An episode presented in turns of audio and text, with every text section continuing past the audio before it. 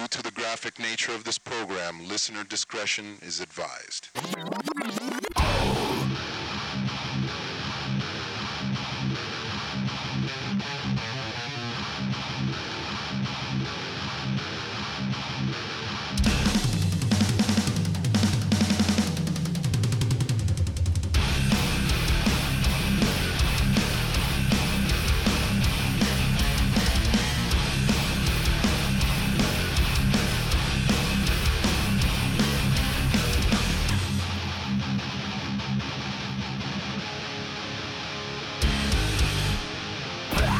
And welcome to episode 5 of the Virosis podcast. I am Graham D, and as always, I'm joined by CJ. How are you, sir? G'day, mate. Wow. There's a- there's- I, I'm so I'm still surprised every episode. I should I should expect some sort of like uh, international greeting. Well, there's a reason for sort of going uh, Australian this time, which we will come on to. Ah, intriguing.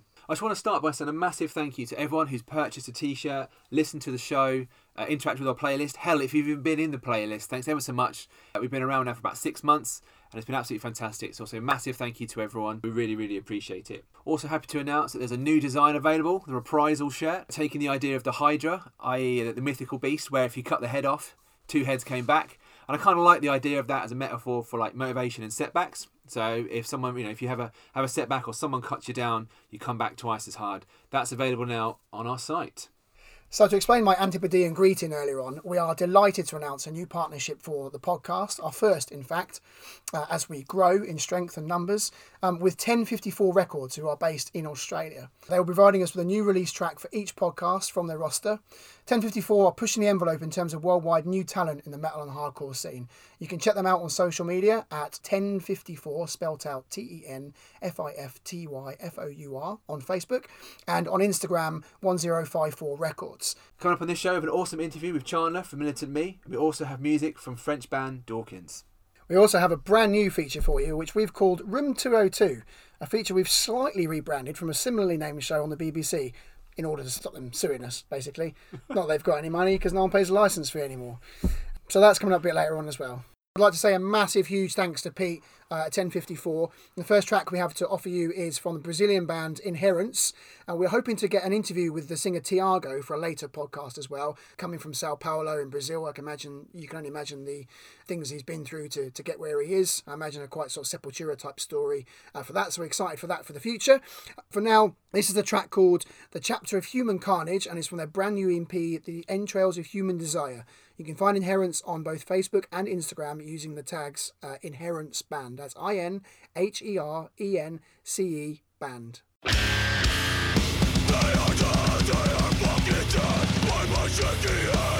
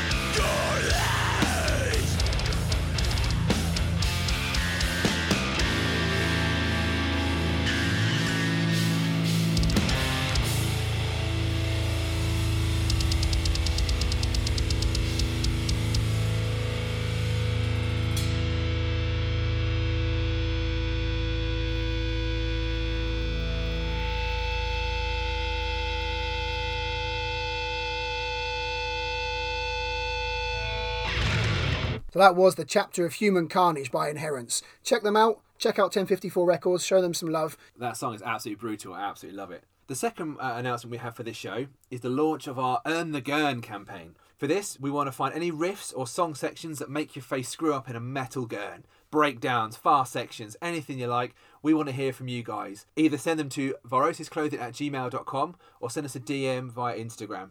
We want to promote them wherever we can with the hashtag Earn the Gurn.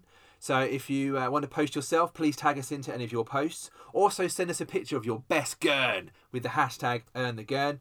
And like I say, we'll, we'll share them across our social sites. And likewise, when the next month's playlist on Spotify comes up for a refreshment, we'll uh, we'll put them in there. I like to use the word refreshment. How this image of Very a, a playlist with legs going up to a bar and getting refreshment. I like it. You can edit that out.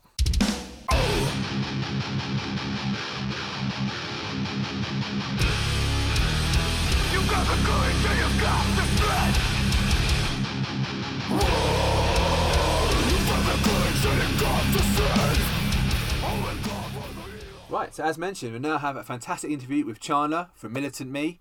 Enjoy. Okay, so I'm here with Chandler from Militant Me. How you doing, man? You alright? I'm doing great. Thanks for having me on.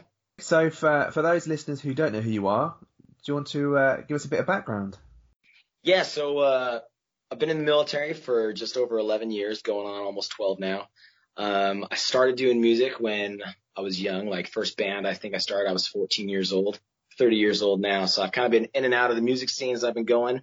Uh, when I started my military career, I started out just being in the reserves. I was uh, in the infantry and uh, went on a couple deployments back in 2009. I went to Iraq. And uh, since then, I've had kind of just a varying different experiences, like I said, in and out of bands here and there. Um, but like music's always been a huge, huge passion for me. So uh, just a little over a year ago, May of last year, I decided to start this project, Militant Me, uh, just because like I just can't let it go. you know what I mean? It's something I've always been crazy about, been passionate about, and like here I am, 30 years old, and you know I've got this little recording studio, just like right here, just set up in uh set up in one of my rooms here in my house, and uh yeah, I just uh and record music. The funny thing is, is I've had better success with this so far in terms of gaining a audience than I ever had with uh, any of my bands. Uh, so it's been kind of been kind of interesting. But Okay. yeah, right now it's uh, like a one man solo project, but uh, looking to in the future grow to a full band and eventually take this thing on the road. You know what I mean? Like that's the ultimate goal, be able to start doing shows again and everything like that. But uh, yeah, one step at a time. So when did you decide to merge your kind of military history or your military career with your like music career? You're often in like combat fatigues and like you know like like a gas mask or whatever it is. Like it's it's really cool. I really like I really like the aesthetic of it. Uh, it's just kind of one of those things where it sort of happened on its own. Like with this project, I wanted to really, really be true to myself, um, and like about the things that I'm passionate about. Whereas, you know, before it was like being in a band, it was always like you had to have a group decision, you know, and like with my bandmates, even though like we were best friends and everything, like very, very different people and having some kind of like one aesthetic and one brand and one identity was always impossible. So it just ended up being a bunch of dudes, you know, which is which is okay. There's nothing wrong with that. But uh when it comes to like really making your your band or your music project like identifiable, you really want some kind of like aesthetic and uh, you know, some some kind of image that people can walk away with and remember. And uh, I said the military, like aside from music, military has always been my biggest passion, my biggest interest. So I was like, well, shoot, man, this is me, so I'll make them one and the same, you know. So that's kind of how I came up with it. Nothing crazy, but it was more of a kind of a natural than anything else. Anything that's kind of like disingenuine or fake, like people are gonna catch on. You know what I mean? Like, yeah, if I was doing all this stuff and like I wasn't in the military, I I would feel like the biggest fraud. You know what I mean? Like people would be able to sniff that out a mile away, and especially people who do do serve in the military would be like, "Screw you, man! Like this guy." like, Yeah, you, you don't you, you don't want to piss off military guys, right? no. we'll come after you in a big way. yeah. I am darkness, I am light. Feeble father, The, I the first song I heard from you was uh, "My Sandbox," which uh, Oh. we we put on our playlist at the time because I just thought I it's, well I still do I think it's a great song, um, Thank you. and I could tell the lyrics obviously very personal to you. Yeah. How, how did that kind of sort of song and, and that sort of material sort of come around? So that's kind of that's like one of my my so- softer songs. You know, it's like a, I guess you could say the power ballad, but uh, that song came from personal experience. Over my career, I've had nine Marines that I've lost to suicide, that have all dealt with you know PTSD in one way or another.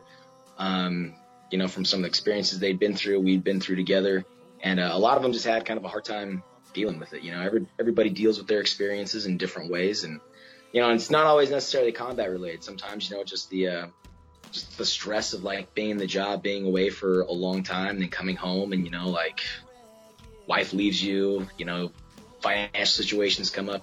A lot of guys just uh, they fall into some situations that are tough, and unfortunately, like for a lot of my friends, uh, yeah, they weren't able to, you know, ended up taking their own life.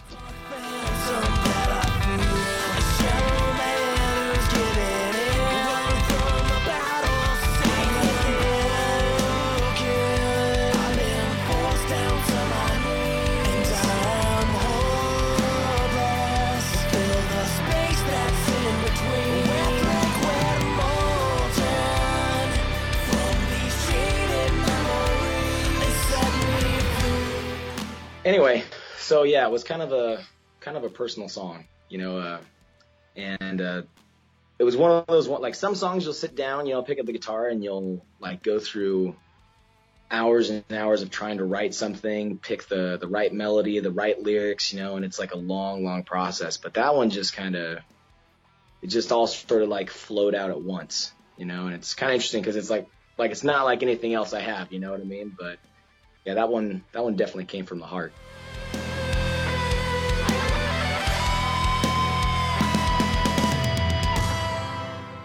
So from that, not only do you write your own stuff, I know you like to do like sort of covers, especially like metalcore covers, which which are Yeah. really really cool.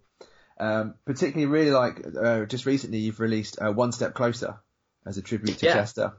So uh, again, why why did you choose sort of One Step Closer to sort of make a video and to really sort of push?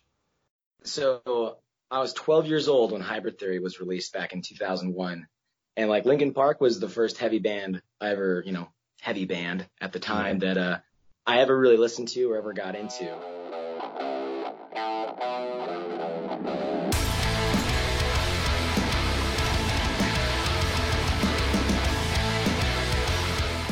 I grew up in a house where like heavy music was not necessarily appreciated. Like my parents were, my dad was a jazz musician and, you know, very, very critical of like any kind of, you know, just any pop music or any kind of music. So like the only stuff we really listened to in the house was like Tower of Power or Chaka Khan or, you know, and Okay. also my, my family was very like hardcore Christian conservatives, uh, growing up. And, uh, so like I'd never really even heard any kind of rock music. And uh, that was like the first band that I discovered on my own.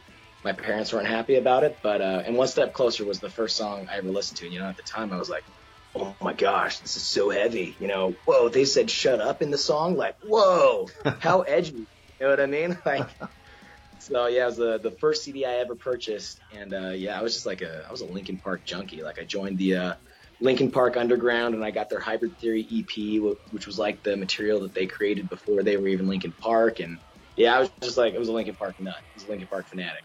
And uh, you know, over over time, as they kind of changed their style, like I still loved them and still followed them. Um, it's one of the few people that I think did. I know a lot of people got pissed off when they started changing styles, but uh, I was always a fan.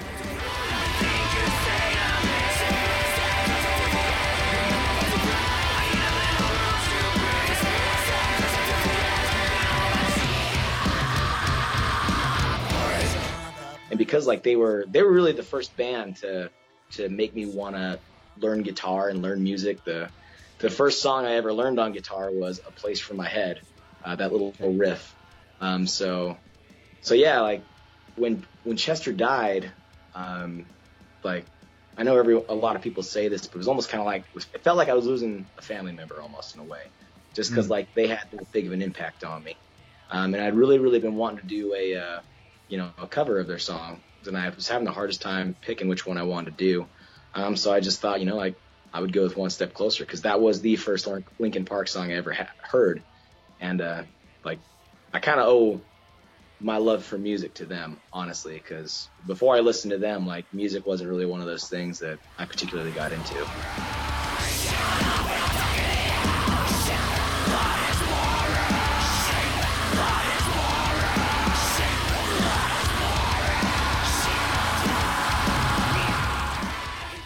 No, I can completely relate with that because I was uh, when I was growing up, I was a huge Pantera fan, and like Oh, I, yeah. never, I never forget the day where I got a text basically saying that yeah, you know, Dimebag had, had been killed on stage, and it was just it was a really confusing thing, you know. Like I, I never met the guy, I'd seen him play live, which was awesome in both Pantera and Damageplan, so I was lucky. But yeah, it, like you say, it's it's it's a weird sort of process to go through to sort of grieve someone you actually don't know, you've never met, but Yeah. they they, they mean that much to you. Yeah, because you know, like you listen to their music and you have this moment where you realize, like, I'm never gonna hear anything new by them ever Mhm. again. You know what I mean? And like that's just, I don't know, like, like especially when it's like they have that big of an influence on you and you realize like that's it. You're never gonna hear any more. It's kind of, I don't know. You take you take it kind of personally. What albums are you listening to at the moment? Oh man. Jeez, I'm, I'm in between like so many things. I was actually just thinking about this today where I was like, do we live in a, in a time when there is so much good new music that it's, uh, Oh, it's kind of, in, in 2019. There have been well, there are still yet to, yeah, there are still some to come out, but there have been so many good albums come out already. so I mean like, uh, I've definitely been jamming on the new Slipknot album. That's been really good. I've uh, been listening to the new Killswitch album. Uh, Atreyu just re-released their album from last year and they have like five new tracks on it. So basically it's like they released a new EP and all of those are really, really solid. Uh, and then, yeah, the, uh, been following the new As I Lay Dying a lot. I'm just waiting for them to put out that album next month. So Yeah, they're- on to the, Their, their, their new stuff's been really good. I'm looking Yeah. forward to the album. it's been awesome. It's, it's cool when you see a band like get progressively better over time. You know, when like your favorite is the newest album. Cause a lot of people are like, oh yeah, their old stuff is good, but you know, the new stuff sucks. Like that's how they're like, that's how you feel about so many bands out there where it's like they kind of get worse over time. But like, in my opinion, they're one of those bands, like they're one of the few bands that have just like gotten exponentially better over time. So No, I agree. yeah, every time they release a song, I think, yeah, this is my new favorite, you know? So, yeah. Okay, so you, you mentioned earlier that you record all your music yourself. Is that something you sort of taught yourself how to do? Yeah, so like I'm not I'm not amazing at it. Like for anything that I release to Spotify and Apple Music and Deezer and all, you know, like the streaming services, I uh, I have a guy that I'm good friends with who will mix all the music for me. But in terms of like anything I just like upload onto YouTube for fun, um like especially uh some of those like little like cover clips that I'll do. Um those I just mix myself. But yeah, it's all self-taught. The uh the first time I ever got into recording, I was like 15 years old and uh I had the had the pleasure of working with uh his name was Jason. I'm trying to remember his last name, but he at the time he had recently worked with uh Deftones and Kelly Clarkson on some of their latest albums and he just happened to be like the guy that we were working with too. And Wow. uh uh, for for one of our little records, which you know, of course, at the age of 15, like record doesn't go anywhere, but uh, but he taught me a lot. So uh, you know, and then I ended up just uh, buying my own recording equipment, and I've I've purchased and repurchased recording equipment over the years, and so like this this studio that I have here in my house, I just uh, got set up um, at the beginning of the year actually, and so I just record all my stuff here and yeah, I said I'm always learning as I go. Like I'm looking up YouTube tutorials and you know just little programs here and there, and just kind of kind of wing it. I don't necessarily have like a method to the madness. I probably should, but uh, yeah, I'm just I try to consume as much information as I can on the subject and go from there.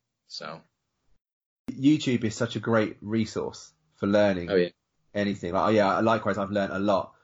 If there was someone looking to kind of do what you do in terms of recording covers and, and putting videos up and stuff, what's some advice that you'd give them?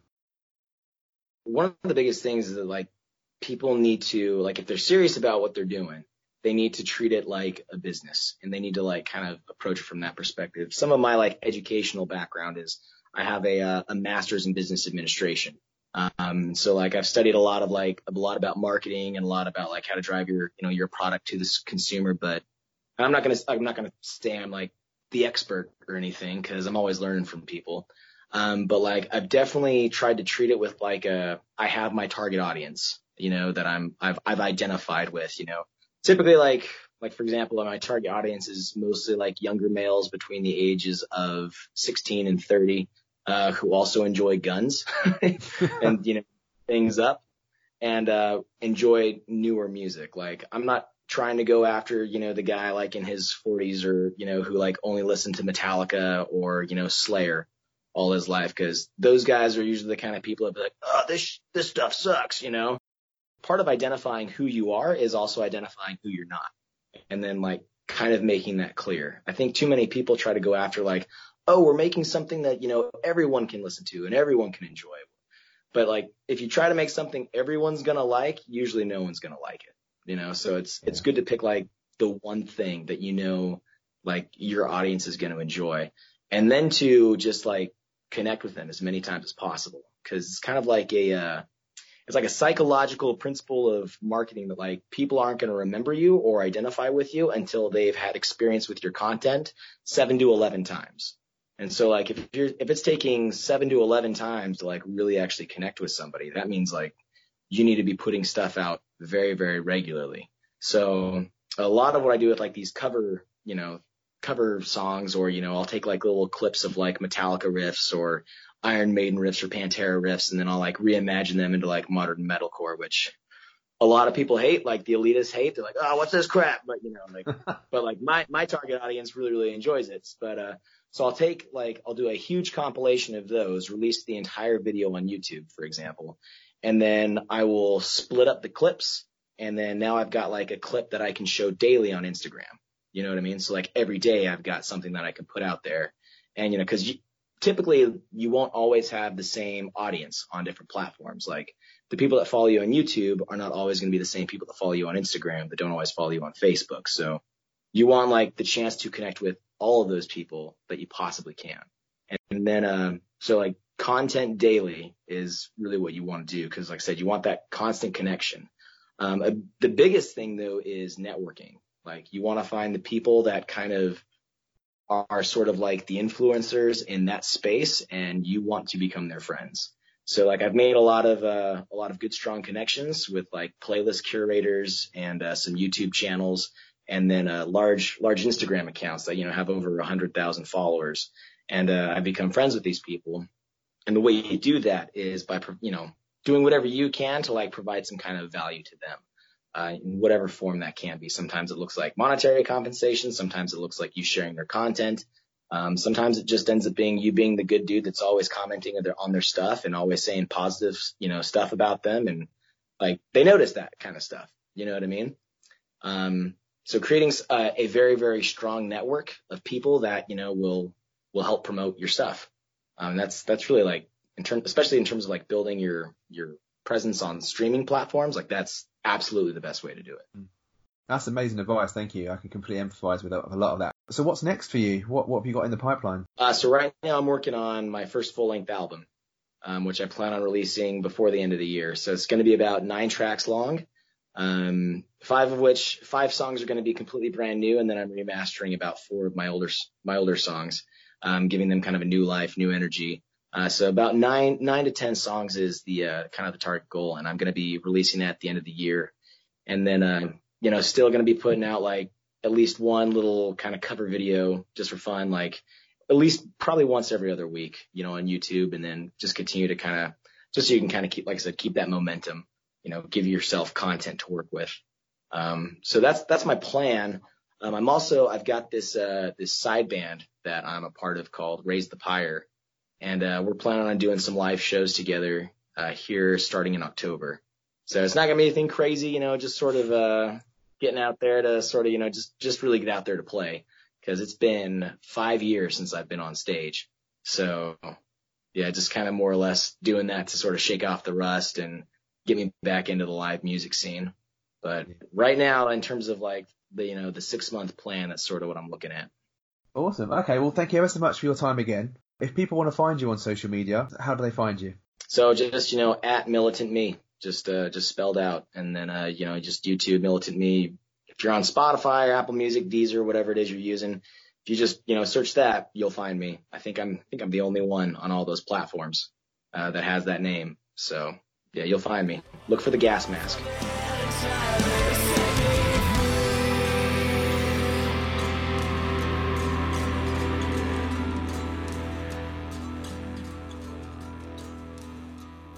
And that was Chandler from Militant Me. I genuinely could have spoken to the man for ages. He's really, really cool dude. He was dropping pure fire in that interview. Some great stuff, especially if you're looking into marketing your music or creative projects online. All right, all right, all right. Let's see what we've got. Buckle up, kid. Ready for some fun?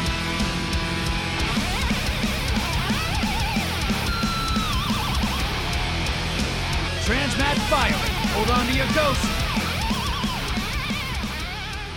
Now it's time for room 202.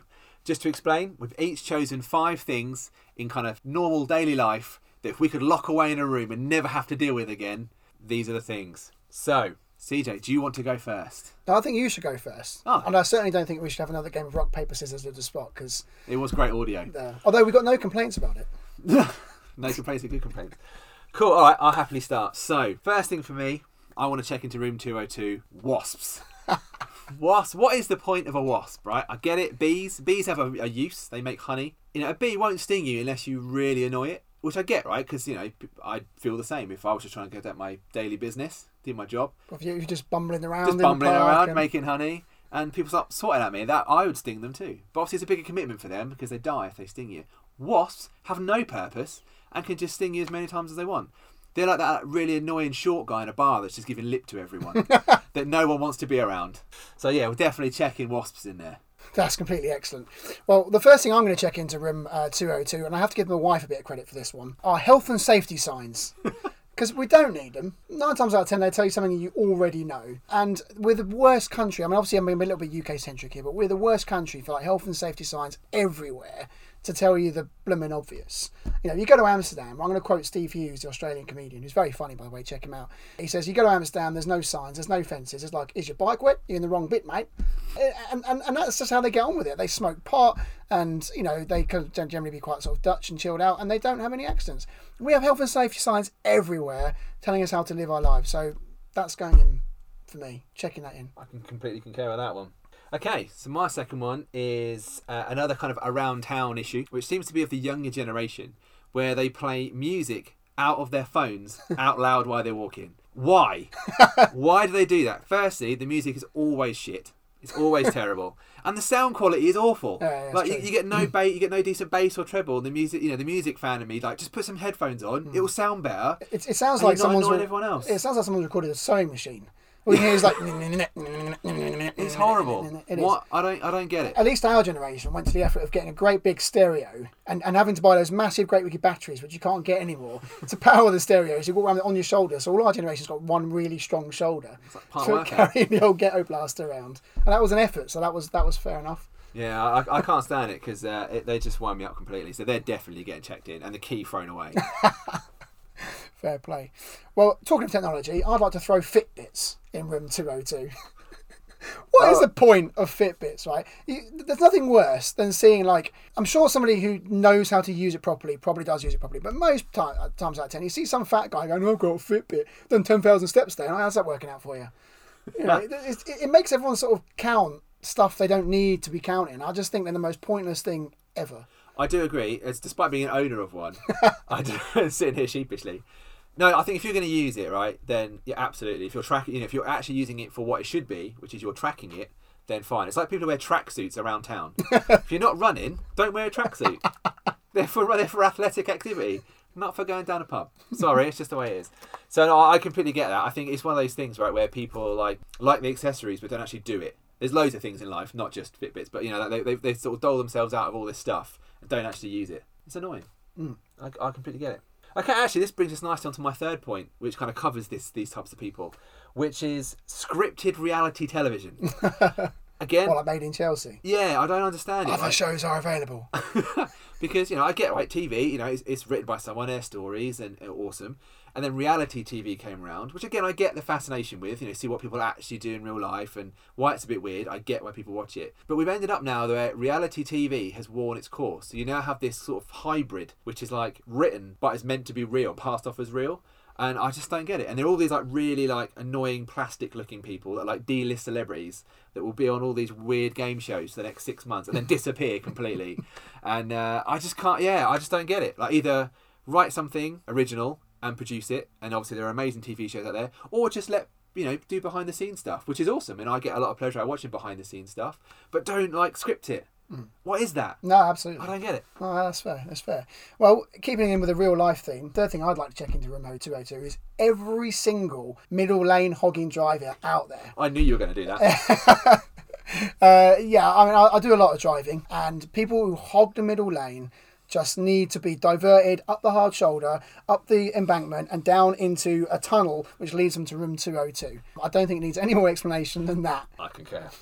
again. Okay, this one actually. Again, we've we've gone down the athletic route already, so this is a nice segue. So uh, this is one for those who uh, go to the gym or have been to the gym. People who throw their weights around after lifting. It just really bothers me. As someone who's nearly lost a couple of toes to people throwing weights around. It really annoys me. Overly grunting annoys me as well. There's no need for it. But like we all know, you're lifting weight. It's, it doesn't make them. It doesn't make you look harder or make them look heavier if you throw them on the floor hmm. after. You just look like. A I can't stand it. It Do, do you find when someone grunts, you're looking around for Monica Seles? I feel like I'm on centre court. I just don't get it, especially like, and again, sorry, sorry, fellas, it seems to be a male thing. It's like a very like testosterone-driven thing. Like, oh, I've lifted my weights, I'm going to throw them down. Just put them down. Just put them down. you don't need to throw them at people. It's a 10 kilogram weight. Get over yourself. Ran over. No, I think I think that's perfectly fair. Well, I'm going to change gears slightly, and the fourth thing I would like to put into uh, Room 202 is Episode One: The Phantom Menace. Oh, I don't think I need to explain that one. And if anyone disagrees, you're entitled to your opinion. You're wrong. But that thing ruined the good name and image of the Star Wars saga for me and thousands and millions of people like me around the world. Episode two, yeah, I can see where it was going. Episode three was, was tremendous, and the new stuff there are mixed views on that one. But episode one was there was just no need for it at all. Period, as they say in America. wow. Yeah. Okay. No, yeah, I can get on board with that one. I can get on board with it. It's, it's certainly not my favourite one. Let's put it that way. Okay, my last one is a matter of culinary deception. There's nothing worse than when you're at a buffet and you got all the meat treats out and you see a nice sausage roll. You put a couple on your plate. But when you go and eat it, it's not a sausage roll. It's a cheese and onion roll. they taste disgusting and they ruin everything else you're about to eat. There's nothing to signify it's a cheese and onion roll and not a sausage roll. I have had many buffet experiences ruined by the infiltration of the cheese and onion roll, so they need to go. I like to think of like lots of cheese and onion rolls like hiding underneath um, uh, I don't know a, a serviette somewhere, going right lads, not yet, not yet. No one's looking. Quick, get on the sausage roll tray, like like ants. There's, there's like all the sausage rolls are tied up underneath the table, all gagged. and they've been the cheese and onion rolls have infiltrated the meat treats. That's absolutely fantastic. Well, leading on nicely, and I don't want to use the word segue because you used it so beautifully. I want to use that word again. My final thing I'd like to check into room 202 is, and it's slightly controversial, but you know, you know me by now, I don't really care. And that's vegan bacon. Because what's the point of vegan bacon, right? I'm, I'm not anti-vegan or whatever. I'm not one of these like wants to have a go at vegans. That's that's not what I do. That's not what we do on this podcast. But first of all, I understand that somebody like who doesn't like animal suffering doesn't want to eat the product. That's fine. But then why make something that, that tastes like something like that, that same product? That doesn't make any sense to me. And a lot of people who are not perhaps vegans and vegetarians. But more importantly, I'd get rid of vegan bacon because it tastes like cardboard. It's just disgusting. I- I've never partaked in it because obviously, as I described in my last point, I'm a fan of the meat treats, so I don't have an issue. My, my thing with that is that, that like vegan bacon they refer to as fakin, right? Right. Now that, that that's going in room 202 as well. So yeah, Unnecessary compound words. that's an extra one. Like channel. My challenge is, what do they call fake duck? you can't use that. You can't use that in front of the children. It's, it's just it's just a weird thing. I mean, um, vegans by all means send us your, send us a DM and uh, explain to us why you know there's this this this penchant for making things that look and taste like meat, which is something you- you're against. I, I just don't personally understand that, but I'm obviously prepared to learn. I mean, I recently tried the, the Greggs vegan roll. I refuse to call it the vegan sausage roll. Other bakeries are available um, because there's no sausage in it. But the vegan roll's delicious, and there's a lot of delicious vegan food out there. Seitan is lovely, jackfruit. It's all delicious food. I, I love food. I don't care if it's vegan or not. But uh, yeah, I just I don't, I don't get it. And more importantly, it doesn't taste anything like bacon. Sorry, Delia. Wow, fin- finishing on a high note there. Cool. So there are, uh, are what we are checking in to room two hundred two. Send us your uh, what you check in as well. Again, either DM on Instagram, which is just at Virosis Clothing, or send us an email virosisclothing at gmail.com. Next, we have music from French band Dawkins. Now, if you're looking for it, the A is spelt with a V, but it is pronounced Dawkins. I double checked. And they're a metal band from Paris, founded in 2016. The band create a powerful yet melodic sound that deliciously contrasts between the clean vocals of the lead singer and the guitarist screams, with a big metalcore instrumental support providing a dramatic backdrop. A from the bio right there. This track is called The King is Dead from their awesome EP Blind Insights.